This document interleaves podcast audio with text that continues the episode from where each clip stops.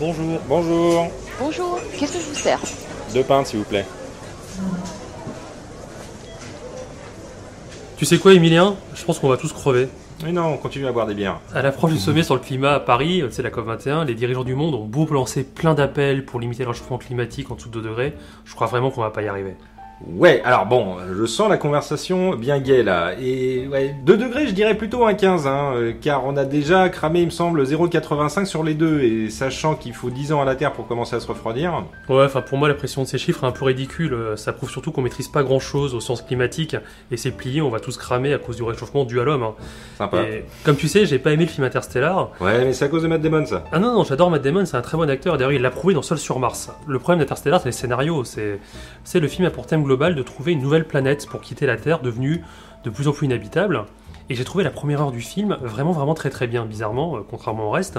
Elle se passe sur une Terre au climat dévasté, et c'est plutôt intéressant. On voit les récoltes qui disparaissent peu à peu, les tempêtes qui succèdent aux tempêtes, les gens meurent de faim, et je pense que c'est sans doute très réaliste dans notre futur. Ouais, ils font bouffer du maïs surtout. Mais je, oui, mais pour moi aussi, l'enjeu de la COP 21, c'est euh, surtout la question de l'énergie. Euh, dans la science-fiction, l'émergence soudaine d'une énergie propre est un scénario récurrent. D'ailleurs, dans, pour exemple, dans la bande dessinée Universal War One, l'espèce humaine se développe suite à la découverte de la fusion. Euh, elle permet, euh, grâce à des réacteurs propres euh, et transportables, de développer le voyage spatial. Et je pense que la fusion est la voie de développement de l'humanité. Bah, faut voir, j'aime beaucoup l'idée de la fusion, mais dans Batman The Dark Knight Rises, la société Wayne a développé un réacteur à fusion. Mais Bruce Wayne, justement, enfin, Bruce Wayne alias Batman, Ah, c'est pas vrai c'est pas vrai. Bruce Wayne décide de cacher ce réacteur parce qu'une telle puissance met en danger la population. Et c'est d'ailleurs bien le plan de- du méchant Bane qui veut s'emparer de ce réacteur pour faire chanter Gotham City et les États-Unis.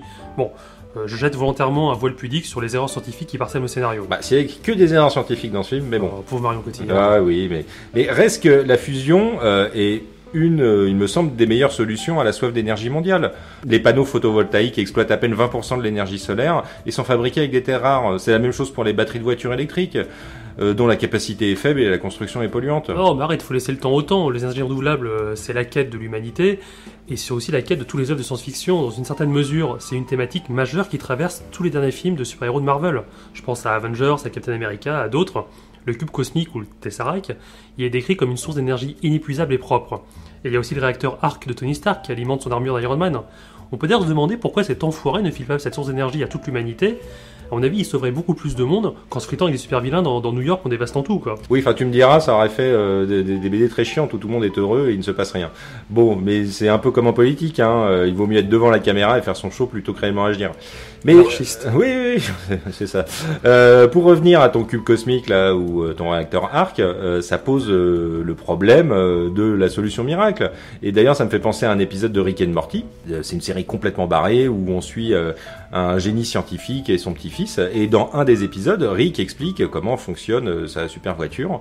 Il explique que sa batterie contient un micro-univers euh, dans lequel Rick se fait passer pour un dieu euh, auprès de la population et il oblige la population à pédaler euh, sur des vélos pour créer de l'énergie pour cette civilisation et le surplus pour sa voiture. Du coup, l'énergie est propre et limitée. C'est pas énorme ça? C'est débile. oui, enfin pas plus que ton Tesseract. Ça illustre une fois de plus que dans la science-fiction, comme dans la vraie vie, on a une attente un peu messianique d'une énergie ultime. Alors ça c'est pas faux, je suis d'accord. C'est d'autant plus absurde que la solution n'aura pas une solution unique qui sauvera l'humanité et la Terre, mais d'un mix énergétique intelligent intelligent.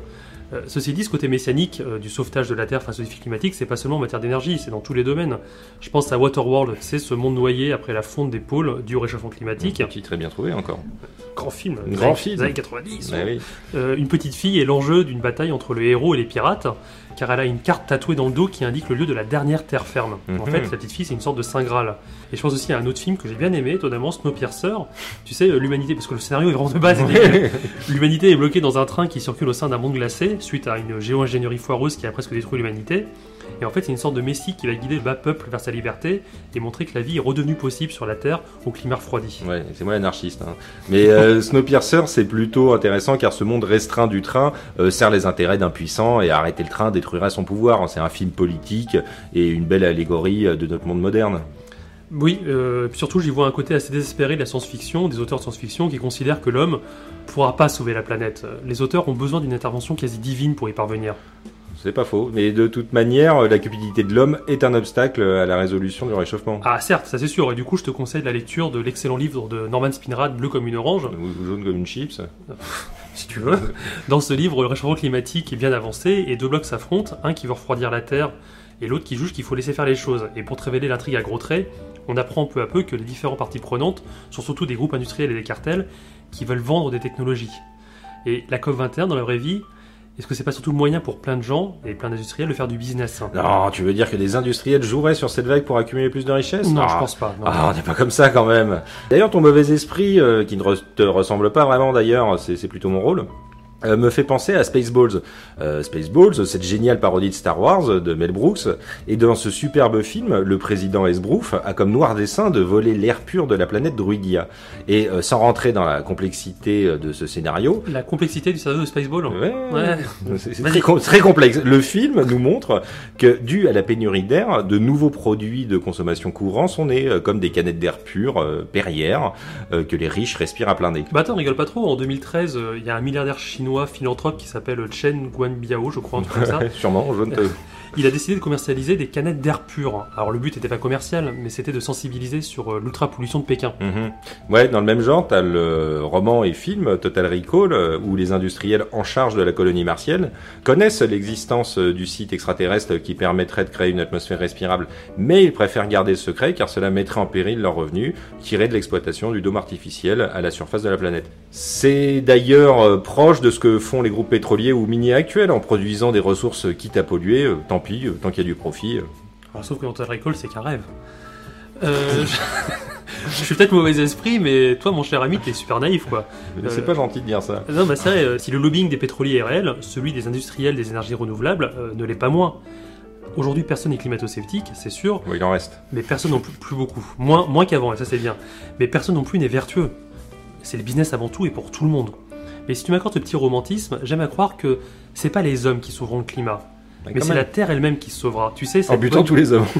oui, tu sais, cette bonne vieille Gaïa. Sais, dans Dune de Frank Herbert, l'Empire et les maisons nobles exploitent une ressource rare, l'épice, qui se trouve sur une seule planète. Or, les lourdes moissonneuses industrielles qui exploitent le désert se font régulièrement balayer, détruire par les vers des sables géants. Et ces bêtes, ça semble être plus que des animaux, mais une part de l'âme de la planète, à en croire les autochtones Fremen. Voilà, je te vois venir avec tes réminiscences de hippie là. Moins hippie, ça me ferait mal. Mais il faut savoir une chose, c'est j'ai toujours eu l'impression qu'on communique toujours sur le fait, enfin c'est pas une impression, mais que l'homme abîme la Terre, ce qui est vrai, et qu'il faut la sauvegarder. Mais je trouve que ce message est un peu biaisé parce que la planète, elle, je pense qu'elle s'en fout, elle s'en remettra bien. Il lui faudra à peine 25 000 ans pour effacer toute trace de l'humanité. C'est un clignement d'œil comparé au, à ces 4,5 milliards d'années. Après, je pense que pour sauver notre habitat, il faudra changer nos modes de vie et notre survie passera par un meilleur respect euh, de notre environnement. euh, On dirait un spot pour la COP21. mais non, parce que ça passe pas aussi. Va t'embaucher. Mais non, ça passe aussi par le politique. Bon, écoute, arrête un peu. Et si on n'y arrive pas, on finira comme dans AI de Spielberg, où l'humanité euh, ayant drastiquement diminué, les survivants ont recours à la création de robots extrêmement sophistiqués pour remplacer les humains. Euh, alors oublie complètement AI, qui est quand même plutôt un mauvais film, et sur le même thème, regarde plutôt Automata, un étonnant film espagnol avec Antonio Banderas. Mais étonnant veut pas dire bien. Hein. Mais non, c'est pas forcément bien, mais c'est étonnant en tout cas, c'est intéressant. Euh, la Terre se réchauffe et se désertifie. L'humanité se réfugie dans des sortes de refuges de la taille de grandes villes fabriqués par des robots, des automatas. Mais les robots peu à peu comprennent que les humains, bah, ils pourront pas survivre au changement climatique. Et quelques-uns décident de partir dans le désert pour fonder leur propre société. D'ailleurs, est-ce que l'homme a raison de vouloir euh, stopper le changement climatique, euh, quitte à utiliser des outils de géo-ingénierie pour cela? Dans le premier opus de l'excellente trilogie de Mars de Kim Stanley, deux idéologies s'opposent. L'un qui veut terraformer Mars pour en faire une planète accueillante pour l'homme, l'autre qui veut laisser Mars telle qu'elle, euh, niant à l'homme le droit de modifier une planète, quand bien même celle-ci n'a pas d'écosystème. Or, sur Terre, en cas de changement, c'est essentiellement l'homme qui mourra. La planète et son écosystème, elle, s'en sortira. Ouais, bah d'ailleurs, bonne question. Hein. C'est une interrogation qui apparaît fugacement dans la très mauvaise adaptation du dernier euh, 4 Fantastiques au cinéma. Tu sais, Red Richards et ses camarades ouvrent une porte sur une Terre parallèle Mhm. où ils acquièrent leur pouvoir suite à un incident. Mais au départ, c'est pour y décoter des nouvelles ressources et des nouvelles formes d'énergie en arrêtant de polluer la Terre qui n'en peut plus, qui, déborde de déchets, de trucs. T'imagines, le, le mec qui a voulu financer, il s'est dit bon, alors on va pas financer la fusion, on va financer un portail pour aller sur d'autres mondes pour aller récupérer de l'énergie. C'est comme je disais, hein, c'est un mix de solutions qui s'ouvre à la Terre. Euh, oui, oui. Bon, quoi qu'il en soit, la seule chose vraiment intéressante de ce film, c'est la réaction du grand méchant, le docteur Fatalis, qui lui aussi a acquis des pouvoirs lors de lors de l'expérience. Et il juge que l'humanité qui a gâché sa propre planète ne mérite pas, n'est pas suffisamment vertueuse pour aller prendre des ressources ailleurs.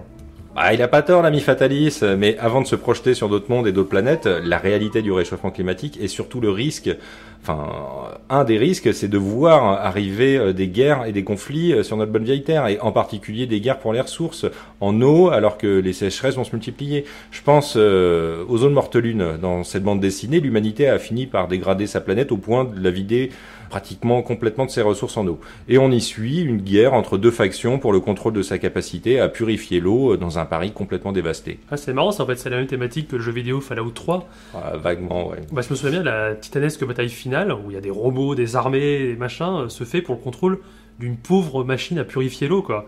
Et, et d'ailleurs, de nombreux industriels considèrent que le principal enjeu de la COP21, ça devrait être l'eau. Et tu sais quoi, mon pote? Ça devrait être notre principal enjeu à nous aussi. Tu veux dire, euh, nous, euh, le nôtre à nous deux Ouais, à nous deux. Les agronomes considèrent que le réchauffement affecte les rendements d'orge et de houblon. Bref, ça diminue la qualité de la bière. Mais c'est une catastrophe